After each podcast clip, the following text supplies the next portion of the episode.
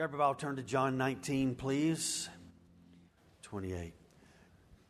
John 19, 28.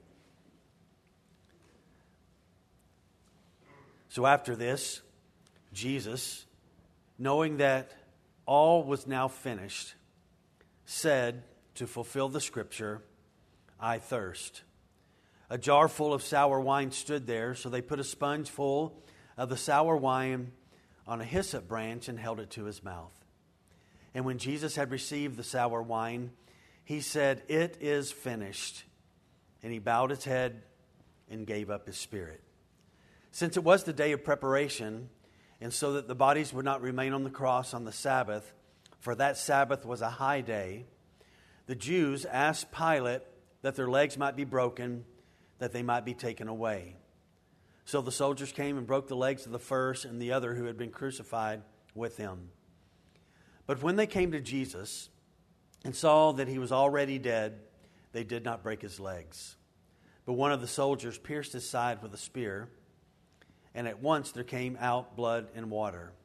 He who saw it has borne witness. His testimony is true, and he knows that he is telling the truth, that you also may believe. For these things took place that the scripture might be fulfilled. Not one of his bones will be broken. And again, another scripture says, They will look on him whom they have pierced.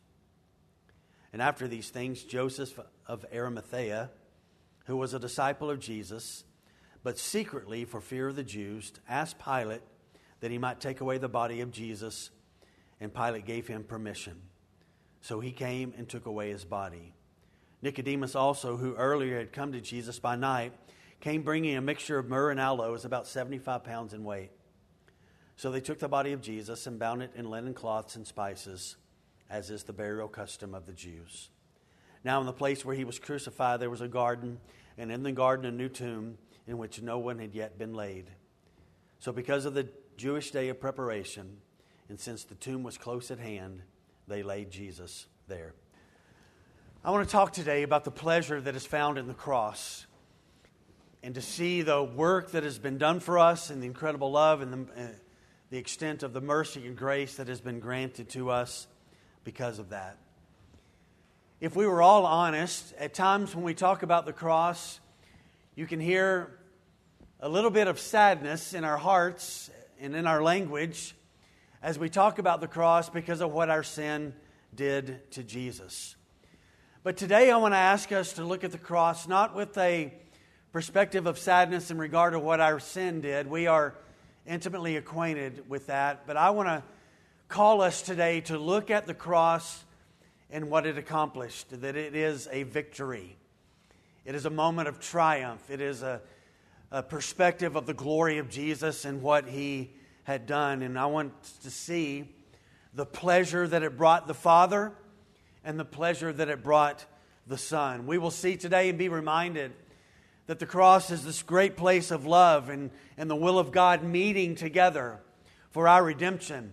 It is on the fullest of display as it becomes this place of great victory. And so, as we finish John 19 today, John's going to give us some insight into the mind of Jesus in the very last moments before he dies. And so, as I was reading and praying about today, I asked this question of myself, and I want to pose it this morning.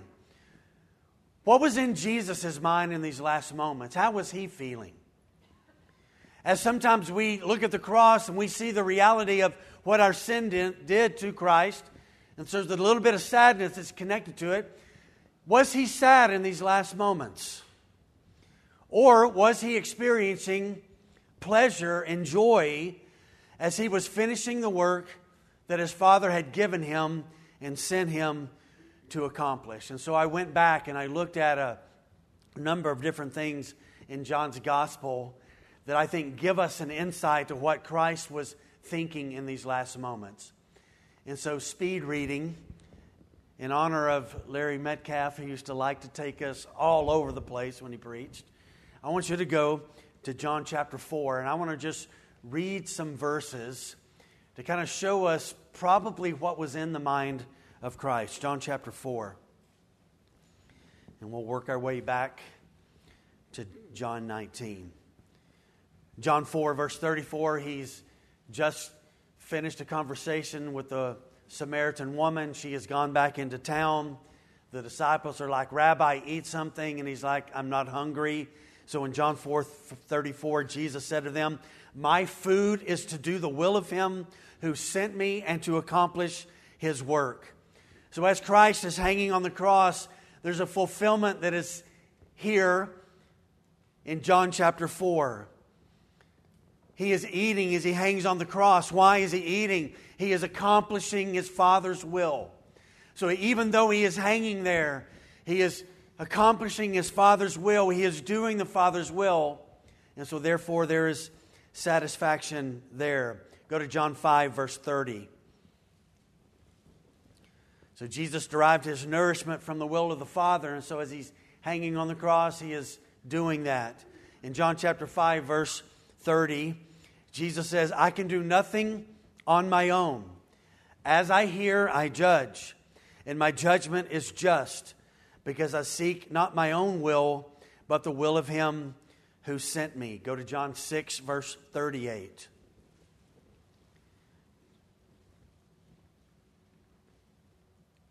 For I have come down from heaven not to do my own will, but the will of him who sent me.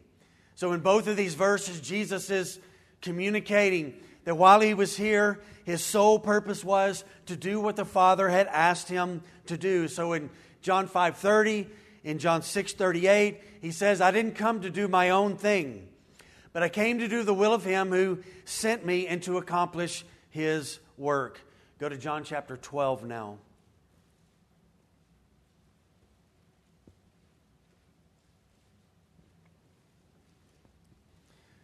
So, Jesus' death, and he knows this, will open the door to believe in him and to believe in the Father. And so, in John 12, verse 44, Jesus, we're going to see him cry out again. He's going to be loud today, he's loud here. And Jesus cried out and said, Whoever believes in me believes not in me, but in him who sent me. And whoever sees me sees him who sent me. This is also being fulfilled as Christ is on the cross. This reason that he speaks of here in John 12 44 and 45 brought him pleasure as he is dying in our place as our substitute to accomplish this. Go to verse 49 of John 12. Jesus perfectly father, followed the Father's commandment in teaching and his teaching. On the cross, he speaks seven times that we learn from and we know from those words about who he is and how we ought to live. John 12, 49. For I have not spoken on my own authority, but the Father who sent me has himself given me a commandment what to say and what to speak. He loved obeying his Father. This was Christ's great pleasure. And so, as he is hanging from the cross, he knows that he lived this commandment, that he said what the Father wanted him to say. He did and participated in everything that the Father wanted him to accomplish. And so, as he hangs in our place, he is accomplishing that. And because that is his food, there is pleasure in the moment, though there is great pain that is in his life. Go to John chapter 17 now. A couple more. His death made the way to eternal life, and his death made the way so that we can know God. John 17, verse 3. Jesus defines for us eternal life. It's just not heaven, it's heaven and so much more.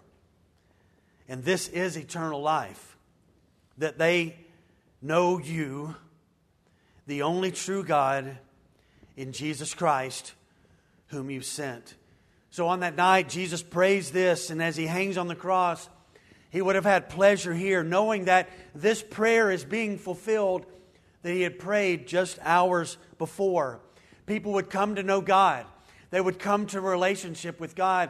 And so as he hangs from the cross, yes, great pain, and yet his great passion was to accomplish the Father's will. He is doing that. And so in the moment, he is having pleasure because he is accomplishing the will of the Father. Look at verse 23 of John 17. Jesus' death would affirm that he was sent and that he loves the Father and that the Father loves.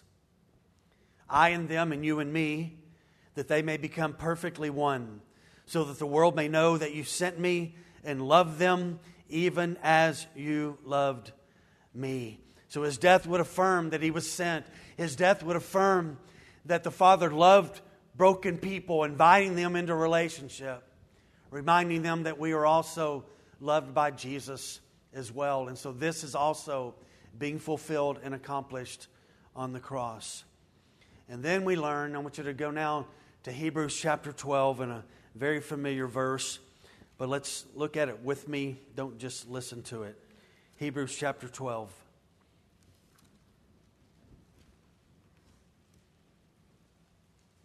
So I posed the question before we began to read these verses Was Jesus sad on the cross? Hebrews 12:2 gives us an interesting perspective. All those verses before gave us a great perspective. Hebrews 12 verse 2. Looking to Jesus, the founder and perfecter of our faith, who for the joy that was set before him endured the cross, despising the shame and is seated at the right hand of the throne of God. So, again, let me just stop there and you can go back to John chapter 19, but let me go back to the question. So, if his great will was to do the will of the Father and to accomplish this and to, to be passionate about this and to pursue the Father at every turn, and all of this is being fulfilled as Christ hangs on the cross. So, the writer of Hebrews gives us a perspective. How did Christ endure the cross? Was it sadness? Is that what 12:2 says? No. It was what? It was joy. Who for the joy that was set before him to accomplish what the Father had sent him to do. Jesus' great, great will was that to do everything and to say and to accomplish and to go and to speak and to teach in line in every way that would please the Father. And so, how did he endure the cross? How did God in a body here, dying in our place as our substitute, how did he, as he becomes sin and he bears our sin in his body, as the Father turns his face away, how did he endure all of that? By joy. By knowing this, that I am accomplishing what the Father has sent me to do. 33 years of sinlessness, never talking back, never speaking on his own behalf, never acting on his own will, on his own authority, but in every way pleasing the Father. In every single moment, every single instance, with every kind of decision, and as he hangs on the cross, deep pain.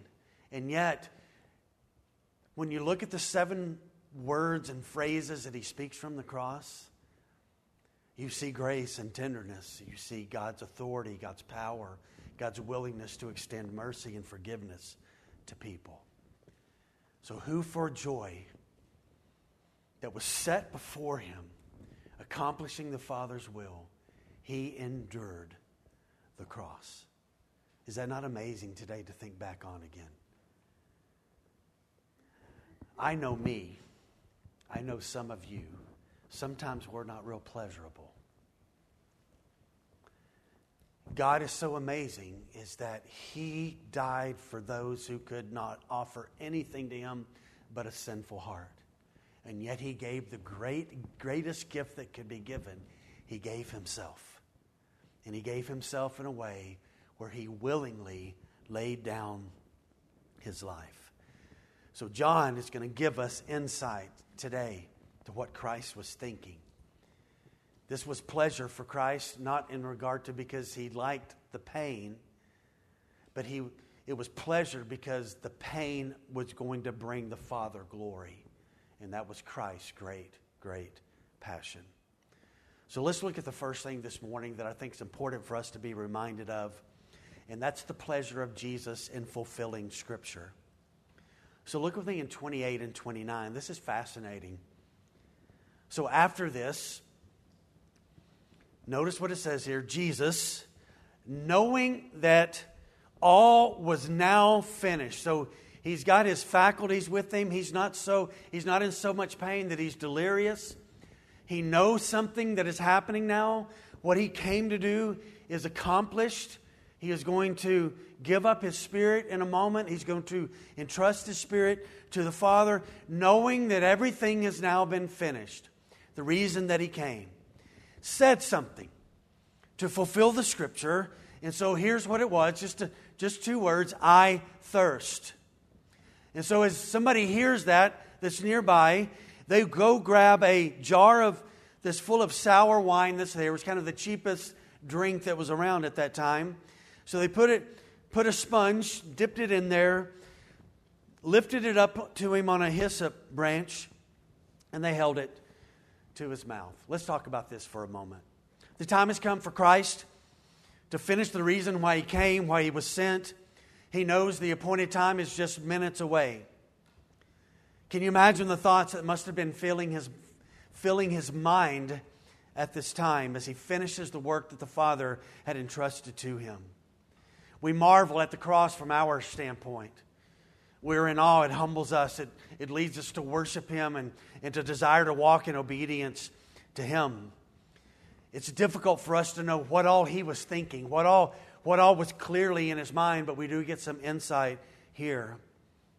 The cosmic battle for the souls of humanity is about to be accomplished. It's going to be victorious. And note what John writes here.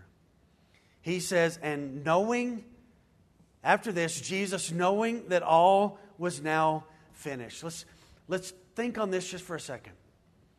Jesus knows all things. Are we in agreement about that? He knows all things. He's God, He's sovereign, He's not surprised by anything. He knows everything. So they're hanging on the cross. He knows all things. He also knows on this day, watch this, he knows on this day that there's an Old Testament passage in Psalms that hasn't been accomplished yet. So as he hangs on the cross, where are his thoughts? Pleasing the Father and on Scripture. And he knows that there's an Old Testament verse in Psalm 69, verse 21, that hasn't been accomplished yet. And so, watch Jesus pleasing the Father, knowing that everything has been accomplished, thinks about the fulfillment of this. And so, he wants to fulfill Scripture because Scripture was Jesus' great passion. So, there on the cross, he fulfills this psalm and he says, I thirst. So, he knows this. So, I wondered this week how did John know about this? As he writes this to us, how did John know what Jesus knew in the moment? That he knew all these things? Well, one possibility, obviously, is that as John writes this, 40 to 50 years after Jesus dies on the cross, the Holy Spirit revealed it to Jesus. Second possibility is Jesus appeared to them after the resurrection and he talked with them. It's possible that Jesus shared that with them that I said this on this night because that goes back to Psalm chapter 69. This is what Psalm 69 21 says. They gave me poison for food, and for my thirst, they gave me sour wine to drink. That was written, by the way, a long, long, long, long time before Jesus utters the words on the cross. So either the Holy Spirit revealed it to John, or Jesus told him the details of it after the resurrection. For this is absolutely certain. As Jesus hangs on the cross, he is fully aware of the fulfillment of prophecies that are happening at his feet and in and around him. I want to make a practical point here that I think is very important. You and I cannot fathom the weight of this day that was on Jesus. Dying in our place, the wrath of the Father being poured on him. And in the midst of all of that, he has great pleasure because he is accomplishing the work in which he has come. And yet, in the midst of that, we must not lose sight that his mind at the moment was still on Scripture. How important is Scripture to us. If it was that important to Jesus as he hangs on the cross, Scripture must become our very food. How do we do the will of God? By knowing the Scripture, by walking in the Spirit, by desiring to see the Scripture be alive in us. And so here's Jesus in his last moments, knowing all things, knowing that Psalm 69 21 has not been fulfilled, but knowing that it needs to be fulfilled, his mind on Scripture, his mind on the Father, speaks Scripture to fulfill it. His mind was ever on Scripture, and so should ours. Hyssop branch, let me talk about that just for a moment, was a small bush like plant. It's from the mint family. It had purple flowers on it. It grew with very long stems. And so, as they are there, Jesus speaks the words to fulfill Psalm 69 21. Um, if you go all the way back, and you don't need to do that, I'll read that for us. But if you go all the way back to the original Passover, this is Passover, 2,000 years ago as Christ is on the cross. This is what the Israelites were told at the first Passover. This is Exodus 12 21. Then Moses called all the elders of Israel and said to them, Go and select lambs for yourselves according to your clans and kill the Passover lamb. Take a bunch of hyssop and dip it in the blood that is in the basin. Touch the lintel of the doorpost with the blood that is in the basin, and none of you shall go out of the door of his house until the morning. So, hyssop at the original Passover clearly served a pra- practical purposes. They took the bush like plant, they would dip it in the blood that was, that was taken from the original Passover lamb for, for the families and their clans. It was marked on the doorposts over the door so that when the angel of death came into Israel, came into Egypt on that night, it would pass over and they would be saved. It's just interesting again how these words keep coming back. And so, as hyssop was used on that first night, now hyssop is lifted up to the Lamb of God who takes away the sin of the world. And they give him something to drink in that moment. Jesus has not given any water on the cross, and yet that is exactly what he is offering water of life for anyone to come and for anyone to drink. So on this day, Jesus has great pleasure in the fulfillment of Scripture. Scripture was his great passion. Let me remind you of something that he said, and we'll move on to the next point. Matthew 5 17 and following. Do not think that I've come to abolish the law and the prophets. I have not come to abolish them, but to fulfill them. So, again, on the cross, what is he doing? Thinking about Scripture, making sure things are being fulfilled. For truly I say to you, until heaven and earth pass away, not an iota, not a dot will pass from the law until all is accomplished. Therefore, whoever relaxes one of the least of these commandments and teaches others to do the same will be called least in the kingdom of heaven. But whoever does them and teaches them will be called great in the kingdom of heaven. So, somewhere around your seat is this page. We're not going to go through it, but I, want, I wanted to give it to you. This is from Matthew to John, all the places in the Gospels where it said this, this was done to fulfill Scripture. And so, Jesus, all the way in every aspect of his ministry, from Matthew to the end of John, did things in line with Scripture to fulfill the Scripture. I encourage you just place that in there somewhere this week. Go back and take a look at that. Let's look at the next thing this morning the pleasure of Jesus in laying down his life. Look at verse 30 with me, please. So when Jesus had received the sour wine, he said, It is finished. And he bowed his head and gave up his spirit. This is an interesting Greek word, this phrase that comes in our English Bible that says, It is finished. When you look at the earliest instance where the Greeks used this word, it described a Going somewhere, you pay your taxes, which we'd love to do, right? Amen? No, no, no, don't amen. We have to pay our taxes because we have to pay our taxes. But the Greeks used this word that somebody would come in and they would, they would have a piece of paper that says, This is how much you owe. And the person would come, they would pay every bit of, of the number that's there on the piece of paper, and they would mark it to say, paid in full. That was the original meaning of this Greek word. It pointed to something that had been accomplished, that had been completely paid for.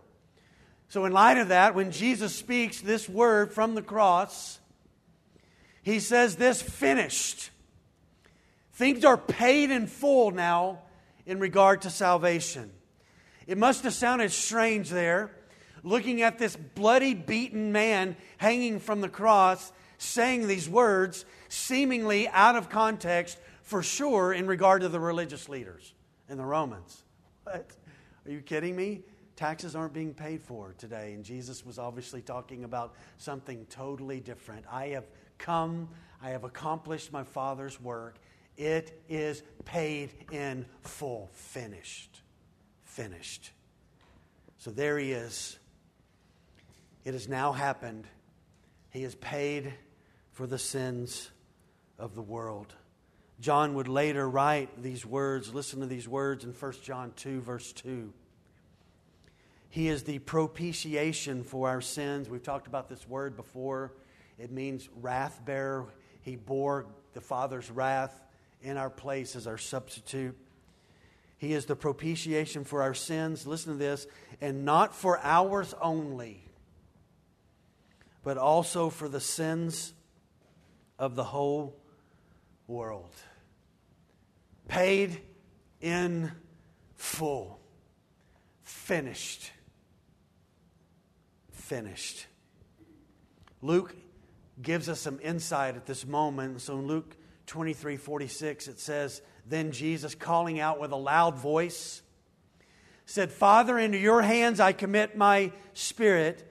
And having said this, he breathed his last. This is an interesting Greek word that Luke uses here. This word commit or gave up in the Greek means to hand over something, to give someone something. So, in this moment, when Jesus says, finished, accomplished, paid in full, he's, he's done what he needs to do. And so, what does he do? The words that he uses here is that he handed over his spirit. He gave his spirit. As he lived his life here, trusting the Father in every kind of way, as he dies, he trusts the Father in the last moment and hands his spirit over, gives up his spirit to the Father. It's a statement of trust. It's one that we see from him in every aspect when we see him in the Gospels, how he lived. He died the same way that he lived, trusting the Father with his life in every way. And as this happens, Christ redeems those who would believe. What would our life be like if we trusted the Father like Jesus trusted the Father? That every moment of our day we just trusted and we handed over our life we died to self and we continue just to give our lives over to his lordship. I want to ask you to go back to John chapter 10 just for a moment. Because I want to remind us of who's in charge on the day that Jesus dies. John 10.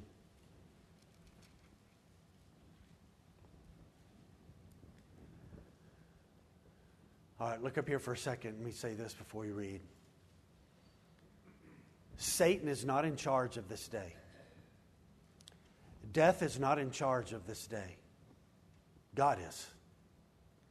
If he's sovereign, he's in charge of everything. So Satan may be thinking he's got a great victory. Death may be thinking great victory. The Son of God is going to die. They are not in charge on this day. God is. Jesus speaks of this in John chapter 10 that the Father's in charge and He is in charge. So look with me in verse 11. I am the Good Shepherd. The Good Shepherd lays down his life for the sheep. Look at verse 15. Just as the Father knows me, and I know the Father, and I lay down my life for the sheep. Look at verse 17. For this reason the Father loves me, because I lay down my life that I may take it up again. Look at verse 18. No one takes it from me, but I lay it down of my own accord. I have the authority to lay it down, and I have the authority to take it up again. This charge I have received from my Father. Now, all of these words in John chapter 10 that we just read there, all of these words are being fulfilled as Jesus is hanging on a hill outside the city of Jerusalem. Our shepherd came to us, sent by the Father, and never once hesitated to embrace the laying down of his life. Did you notice what he said there? Who, lays down, who laid down his life? Death. Did death lay his life down? No. Did Satan lay his life down on the cross? No. Jesus laid his life down willingly for you and I. He wasn't forced, he didn't have his arm twisted. His great pleasure was to please the Father. So the way to do that was to willingly lay his life down to become our substitute in our place. And so this is what he does. So as he hangs in great pain, yes, he is accomplishing the Father's will, so he has pleasure, who for the joy that was set before him endured the cross, despising its shame, and therefore he gets the name above all names. He is exalted, he is seated at the right hand of power next to his Father. And this was all done by his laying down his life. And when you stop and you think about it, his willingness to do this, it affirms more the glory of Christ. Jesus is the only one who has ever been on planet Earth who did not have any sins that needed to be paid for. But here he is on the cross, dying for you and I. He is the only one who is qualified to do this. For we deserve to die in our sin, and yet, because of God's great mercy and God's great grace, Jesus dies in our place. Later, Paul writes these words that have become an anthem of the church. They should be an anthem of our lives. 2 Corinthians 5:21. For our sake he made him to be sin who knew no sin, so that in him we might become the righteousness of God. So I want to go back to something we've talked about many times, and I want to, I want to point it out. So, this section here, y'all are sin. This section over here, you're the right hand of looking this way. Y'all are Christ's righteousness. Christ's righteousness. There's a great theological word. It's called imputation. It was greatly revived and talked about during the Reformation. And this word here that Paul writes about and speaks of in regard to salvation is this, is this idea. So, in our account, in our account, it's an accounting word, in our account was sin. We couldn't do anything about what was in our account. We couldn't fix it. We couldn't be good enough. We couldn't clear the account. There's nothing that we could do. So when Christ came, He's God. He's full of righteousness. He's holy. Everything about him pleased the Father, sinless. He's good. So as Christ dies on the cross, a transaction happens and takes place. It is made available for those when we come to know Christ. And so, so in theological terms, people call this imputation. It means this taking something from an account and putting it in another account. But what we're reading about here is not just a single imputation, it's what? Double. So, what's what happens at salvation? What's what happens because of the cross? So, this section here, sin, all of, all of the sin was taken from this account and it was moved over to this account on Christ's body as he bears our sin. At salvation, here's what God does all of Christ's righteousness, which is the only way that you and I can get into heaven and have salvation, it is taken from Christ and it is put over here in our account. Double imputation. How glorious is that? We couldn't fix ourselves. We couldn't be good enough. We couldn't go to church enough. We couldn't be baptized enough. And so, as Christ says, I have finished this, He is accomplishing the work of that at salvation. What was in His account comes into our account what was in our account was put into, put into his account as he died for us on the cross. It's an amazing reality of what has been done for us here. Both Matthew 27 50 and Mark 15 37 tell us that Jesus' strength was not gone from him. They both say this that in a very loud voice, Jesus speaks these words. He doesn't whisper them. So he must have late in the day. If you don't know anything about crosses as well, they would, they would also take wood and they would, they would take two pieces of wood on this section here and they would take two pieces of wood and they would put them together and they would nail it to the cross, creating a point. So that as you hung on the cross, you would have to push up from the nails to lift yourself up to breathe, but your tailbone would rub against that pointy part. It was just another way that they just could inflict more pain. So here he is late in the day, most likely with that, it was called a saddle, I think it was called. And as he pushes himself out, he doesn't whisper it, he yells it out and he says this finished, finished. What I came to do has been accomplished. Finished. And then the scripture tells us this that Jesus, it says, it's, a, it's an interesting Greek word. It says that he, our English translation says he bowed his head and he gave up his spirit. Some of the old translations do you like your pillow at nighttime? You like your pillow after a hard day? Part of the idea of this Greek word that he bowed his head, it means to pillow yourself, to lay your head down on a pillow. And if that's any bit of an accurate translation, which it's part of that part of the way the Greeks used that word, that as he bowed his head, what was he doing? He was leaning on who? His father. He bowed his head, he pillowed himself into the Father, and he gave up his spirit. Every instance of this, when you look at it, says, gave up his spirit, indicates that he wills himself into the Father's hands. He if, if you'll remember, do you remember when they came and Joseph, we read a while ago, they, uh, I don't know if we read a while ago, but in one of the other Gospels it says that when, when Joseph of Arimathea came and said, um, I'd like the body of Jesus, Pilate was like, He's dead already? He was shocked that Jesus was already dead. Because most of the time, people didn't die quickly, it was over several days that they hung on the cross. The Romans liked to do this because it sent messages to everybody in the kingdom you better do what we tell you, or this potentially is your fate. Pilate's shocked that Jesus was dead already.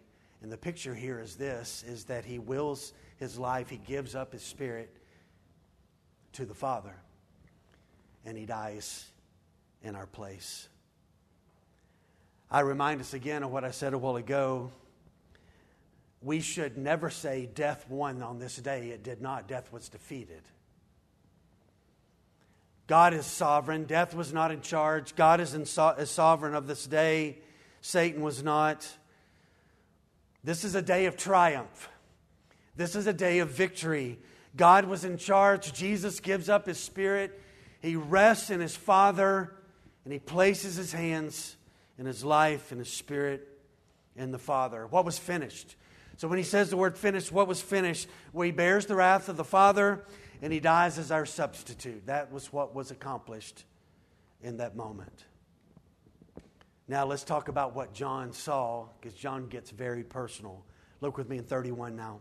Since it was the day of preparation, and so that the bodies would not remain on the cross on the Sabbath, for that Sabbath was a high day. Here's what that means. So on Fridays, the Sabbath was always important. They had to get ready for the Sabbath, but this day was an more important Sabbath day because it was the Sabbath day um, coming up during Passover week. So it was really important. And so the Jews asked Pilate that their legs might be broken, that they might be taken away. So the soldiers came and broke the legs of the first and the other who had been crucified with him. But when they came to Jesus and saw that he was already dead, they did not break his legs, but one of the soldiers pierced his side with a spear, and at once there came out blood and water. So I want to talk about two things here just for a moment. Let's talk about the factual things that, that, uh, that are spoken of here, that John writes for us, And then we're going to look at the personal things that John wants to communicate in regard to what he sees. Let's talk about the factual things. So, John gives us factual pictures of what happens. This is the day of preparation. Um, the bodies couldn't stay on, on, on a tree uh, in Israel that was against uh, what was written in the Old Testament. Deuteronomy 21 22 says this And if a man has committed a crime punishable by death, and he is put to death, and you hang him on a tree, his body shall not remain all night on the tree, but you shall bury him the same day. For a hanged man is cursed by God, and you shall not defile your land that the Lord your God has given you for an inheritance. And so they, they couldn't. Again, most likely the religious leaders are like, hey, um, this is our high holy day, um, Passover. Um, can y'all break their legs because we need to get them down from the tree because it violates um, our scripture so that we can get them in the tomb? not trying to be graphic here, but they had a big, huge club and they would come to the men that are just about three feet off the ground, and they, will, they would take that club and, and pound their shins to break their legs so that they couldn't push up anymore, and they would suffocate to death on the cross. So it's clear that they did that to the two thieves that were there, but when they came to Jesus, he was already dead. Just one other thing I want to point out about the religious leaders here once again, they are just concerned about the Sabbath, they are not concerned about the Savior. Twelve times in the Gospels, and some of them repeated instances, that they fight Jesus about the Sabbath. The Romans were never in a rush to take anybody down from the cross, but the Jewish leaders here are, and so can we get them down off of the cross? Incidentally, also, let me point this out this is a fulfillment of Scripture that in the Old Testament, in regard to the Passover lamb, this is Exodus 12, verse 46. The lamb shall be eaten in one house, and you shall not take any of the flesh outside of the house, and you shall not break any of its bones. So we learn that none of Jesus' bones are broken, fulfilling Exodus 12, 46. So that's the factual things. Let's talk about the personal things here. So John moves from that to share his heart and some things that he wanted people to know. So look at 35. He who saw it is borne witness. His testimony is true. And he knows that he is telling the truth that you also may believe. For these things took place that the scripture might be fulfilled. Not one of his bones will be broken. And again, another scripture says, they will look on him whom they have pierced. John Writing later, I think, must have smiled, thinking back on all of the scripture that was fulfilled on that day that he witnessed himself. Soldiers gambling, none of Jesus' bones being broken. And again, writing this four to five decades later, John is, and he must have found pleasure in, in being reminded that he'd given his life for the gospel and that the gospel is about the fulfillment of God's word going forth. And now John is being led to write by the Holy Spirit a factual account of what he himself saw. And I think he's moved by all of the fulfillment of Scripture that was connected to Jesus. And so now John writes three key things here. One, he says, Listen, I'm writing this as a truthful eyewitness account I saw all of this myself. I saw Scripture being fulfilled in front of me. For three years when I was with Jesus, and on the day that He died, and on the time after when He rose from the dead. John saw it. Those who were, this is one of my issues with a lot of the attacks in this modern day about something that happened 2,000 years ago that people today think that they are smarter than those who were there on that day and saw it with their own eyes. And it has stood the test of time. Has there been anybody destroy Christianity in the last 2,000 years with the denial that Jesus died and the denial that Jesus rose? Now, people have tried, but it has not been accomplished. Why? Because he did die and he did rise. And people saw him. And so, John on this day is like, I am a truthful eyewitness. The second thing that he says here is this truth that I'm telling you is for this purpose to lead you to believe that everything that I've written is true. Truth leads to belief. And so he says that, that you also may believe. I believe it, John writes. And I'm writing this so that you would believe. And here's the third thing, personally, that he shares here is that truth, again, we're coming back to a consistent theme that we talk about all the time and I talked about earlier. Truth is evidenced in Scripture. And so 36 and 37, John just shares two more things. For these things took place that the Scripture might be fulfilled. Not one of his bones would be broken. That's also in Psalm, not just Exodus 12, that's also in Psalm 22. And again, another scripture, John uses this here. They will look on him whom they have pierced. This is interesting.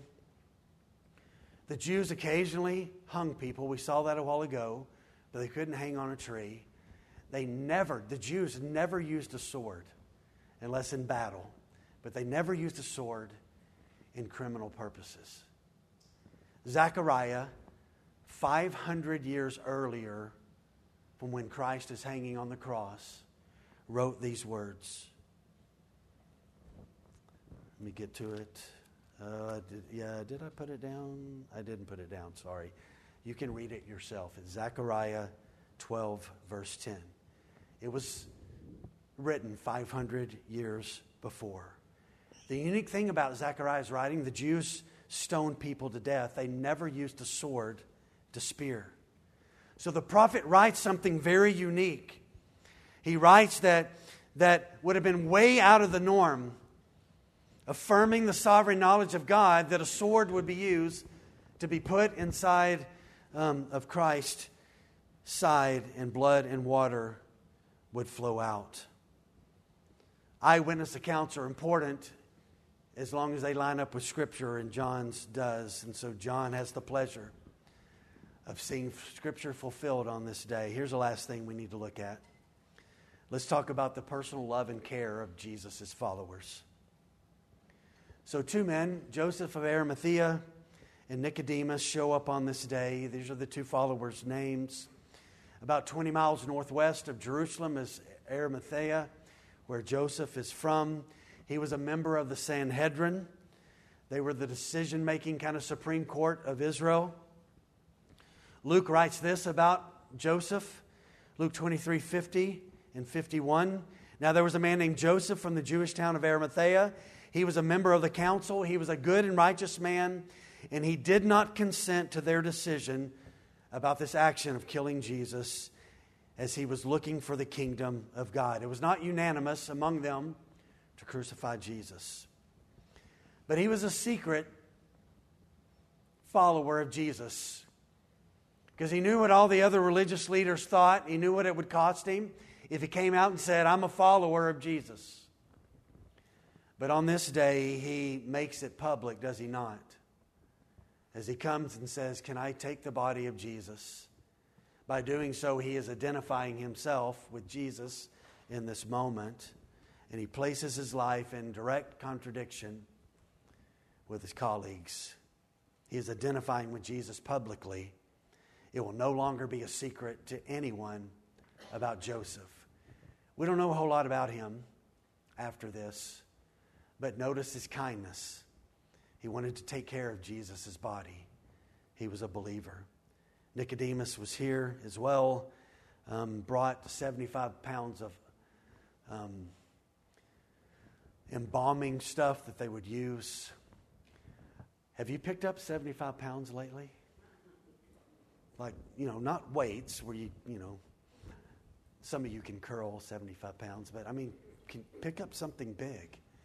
So probably some other people are with them, people carrying this. I don't know if it's on a cart with a mule or a horse or whatever, but this is a heavy thing that Nicodemus has brought. So here are two men at the death of Jesus who originally were timid, but no longer so as they come all the way to the front and identify themselves with the body of Jesus. Zechariah 12:10 says this, I think here it is. I guess I had it on another page. And I will pour out on the house of David and the inhabitants of Jerusalem a spirit of grace and pleas for mercy, so that when they look on me, on him they have whom they have pierced, they shall mourn for him as one mourns for an only child, and weep bitterly over him as one weeps over a firstborn. Now, again, I want to I want to emphasize this. What's being fulfilled as they take the body to bury it and they're weeping? Zechariah 12:10. Scripture is being fulfilled. Even in their care and their love to take care of Jesus here. You know what the cross has an ability to do with timid Christians when they see the fullness of it? It has an ability to wipe away the timidness and bring courage. So here's two men secretly believing in Jesus now on this day, like, no, we're with him. And they take care of his body. So Nicodemus intends to embalm the body of Jesus, so he brings this mixture of myrrh and aloes. Myrrh came from Arabia. Um, aloes came in that, that, day from India. Um, this is probably very costly. It's 75 pounds. It's a lot of stuff that they have. This is not a cheap burial that's taking place. This is an expensive one because they love Jesus. So they took his body and they bound it in the linen cloths and spices, as is the burial custom of the Jews. By the way, let me just say this He is dead. He hasn't passed out. He's not going to, on Sunday, be revived after he's been beaten, crucified, spear in his side, wake up and roll the stone away by himself. Couldn't do this. All these theories to debunk the resurrection are ridiculous. Two grown men, deeply faithful to Jesus, put his body in a tomb. Why? He's what? He's dead. He's dead. And they wrap his body and they put this myrrh and aloes on him. Paul would later write these great words, 1 Corinthians 15 3 and 4. I deliver to you as of first importance from what I also received. Christ died for sins in accordance with the Scriptures, and that he was buried, and that he was raised on the third day, Paul writes, in accordance to the Scriptures. Why would Paul write in accordance to the scriptures twice to emphasize to us how important our understanding of God must be connected to the scriptures. We must be in the scriptures. Now I want you to go to Luke 23 and we're going to finish there. I want to finish just talking for a moment about the pleasure of beholding the cross.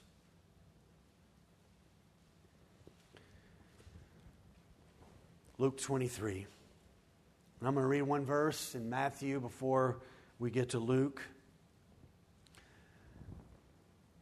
It's pretty amazing what happens and takes place on this day that Jesus dies. In Matthew chapter 27, listen to these words. This is verses 52 and 53. You think his death is not significant? And it didn't have power that went out on that day when he said, Finished, finished, finished. I've accomplished my Father's will. Matthew 27 51 says, And behold, the curtain of the temple was torn in two from top to bottom. The earth shook and rocks were split. Tombs were also opened, and many bodies of the saints who had fallen asleep were raised. And coming out of the tombs, after his resurrection, they went into the holy city and appeared to many. I don't have a whole lot of questions that if I could have God for an hour today and ask him some questions, but if I could, this is one of the questions I would ask. Who came out of the tombs? Jehoshaphat, king of Judah, was born was buried in the Kidron Valley just less than a mile away. Did Jehoshaphat come out of the tomb? I don't know. I don't know who came out of the tomb. But they came around and they talked to people. Can you imagine? How significant was the day when he said, It is finished? It's finished. So not only did that happen and take place on that day, then in Luke, Luke writes for us three groups of people, or a group of people and two people who had their lives changed. Look with me, Luke 23, verse 39. One of the criminals who were hanged railed at him, saying, Are you not the Christ? Save yourself and us. But the other rebuked him, saying, Do you not fear God, since you are under the same sentence of condemnation? And we indeed justly, for we are receiving the due reward of our deeds. But this man has done nothing wrong. And he said, Jesus, remember me when you come into your kingdom. And he said to him, Truly, I say to you that today you will be with me in paradise. So, not only did dead saints come alive and walk around the city and talk to people, and people could see these Old Testament saints. There was a guy dying along with Jesus. As the day went along, he looks and he realizes this guy's not like us. This is the only person who can get me into heaven. And so he asks Jesus, Can I come along? And Jesus says, Yeah, today you'll be with me. Look at verse 47 now in Luke 23. Now, when the centurion saw what had taken place, he praised God saying, Certainly this man was innocent. Matthew 27 54 says this He calls him the Son of God. So he, he sees Jesus die. So you've got saints walking around the city. The temple's been torn in two. You've got a dying criminal who recognizes that the man who's dying with him can get him into paradise. And so he believes. A Roman centurion, a part of this crucifixion of Jesus, beholds all the things on this day. It becomes dark, the earth shakes. He watches Jesus, he listens to Jesus, and when he sees his death, he says these words This is the Son of God. Now look at verse 48. And all the crowds that had assembled for this spectacle, when they saw what had taken place, returned home beating their breasts. What's that a picture of in the Old Testament when people would beat themselves like this? It's a picture of conviction, it's a picture of repentance, it's a picture of regret, it's a picture of, oh no, what has happened? So you've got a criminal, you've got a centurion, and you've got the crowds on this day recognizing what has happened and taken place here today is of the utmost importance, so significant. God has come and died in our place on the cross. Peter calls on the day of Pentecost, 40 days later, for the crowds to hear what has happened and taken place. And you can read about that in Acts chapter 2 as he reminds them that they were part of this and the conviction that's there that people believe on this day. So before we sing and think about what has been done for us on the cross, let me give you some takeaways for today. If you're taking some notes, please write these things down. See the cross with a heart and with eyes full of joy. This was done for our sake. That's what Paul writes in 2 Corinthians 5:21. For our sake he who knew no sin became sin so that we could become the righteousness of God. See the cross with eyes of joy. Secondly, God does things in line with Scripture, never outside of Scripture. God does things in line with Scripture, never outside of Scripture. So if you're here today and you're wondering, is God's will ever a mystery? No, it's not. Read this. This is His will. This gives us the picture. Here's the third takeaway today His life was not taken, He laid it down. His life was not taken, He laid it down. Death didn't get the victory on this day, Satan didn't get the victory. God was in charge. Fourthly, the scriptures were written and have come to us by eyewitnesses. They've come to us by people who saw and heard these things, so therefore they are reliable. Here's the last thing, takeaway today. There's going to come a time in all of our lives where being quiet, being fearful of others, what they may think, being timid, needs to be put away. And there's going to come a time in our life where we're going to have to be courageous and speak and stand and actually faithfully live our faith wherever it is that we go business, school, family, whatever it is. There comes a time to be like Joseph and Nicodemus. No more secrets. This is who I am. And I love him, and I recognize what he has done for me. He died in my place. And he's poured out love upon me. He is the substitute for me. He